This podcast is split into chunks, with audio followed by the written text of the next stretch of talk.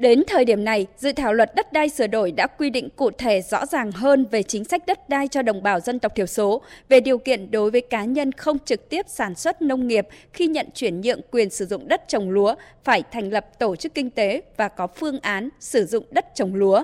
Dự thảo luật bỏ quy định về xác định thứ tự ưu tiên đấu giá đấu thầu, thỏa thuận, chỉnh sửa theo hướng quy định rõ các trường hợp đấu giá quyền sử dụng đất, đấu thầu lựa chọn nhà đầu tư thực hiện dự án có sử dụng đất, không không đấu giá quyền sử dụng đất, không đấu thầu lựa chọn nhà đầu tư thực hiện dự án có sử dụng đất, thỏa thuận về nhận quyền sử dụng đất hoặc đang có quyền sử dụng đất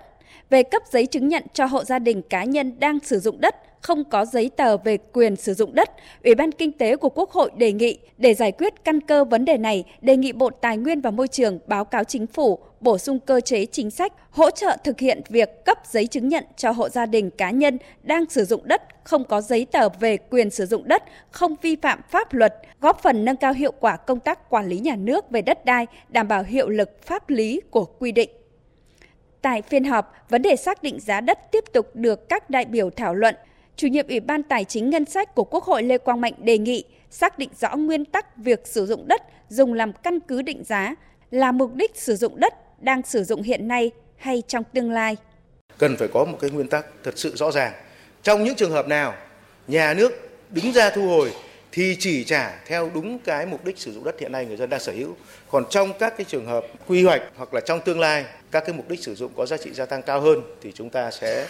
quy định một cách nó rõ ràng. Thì vì trong thực tiễn thì việc bất đối xứng giữa người có các cái mảnh đất đó với lại doanh nghiệp phát triển ờ, đô thị cũng như là đối với các cơ quan nhà nước là rất là khác nhau. Đến thời điểm này, dự án luật đất đai sửa đổi đã quy định cụ thể các dự án thu hồi đất để phát triển kinh tế xã hội vì lợi ích quốc gia công cộng. Chủ nhiệm Ủy ban Tư pháp Lê Thị Nga thống nhất với quy định chi tiết để đảm bảo minh bạch trong quá trình thu hồi đất. Về cơ chế xử lý đối với trường hợp thỏa thuận về nhận quyền sử dụng đất không đạt 100%, bà Lê Thị Nga đề nghị. Có hai cơ chế thu hồi đất. Cơ chế thứ nhất là thu hồi bằng con đường hành chính Cơ chế thứ hai là bằng con đường thỏa thuận, tức là một bên hành chính, một bên dân sự. Thì bây giờ chúng ta lại đưa ra một cái cơ chế thứ ba là đầu thì là dân sự mà đuôi thì là hành chính. Thì chúng tôi đề nghị là chỗ này hết sức cân nhắc là không đưa lên cơ chế đã thu hồi được 80% thì phần còn lại 20% thì nhà nước đứng ra thu hồi. Thì chúng tôi đề nghị thỏa thuận thì theo cơ chế thỏa thuận hoàn toàn, mà hành chính thì theo cơ chế hành chính hoàn toàn. Còn nếu chúng ta đầu mà dân sự đuôi hành chính thì sẽ xảy ra cái không đảm bảo quyền, sẽ xảy ra khiếu kiện. Giải trình về nội dung này, Bộ trưởng Bộ Tài nguyên và Môi trường Đặng Quốc Khánh nêu rõ. Mà liên quan đến cái cơ chế thỏa thuận,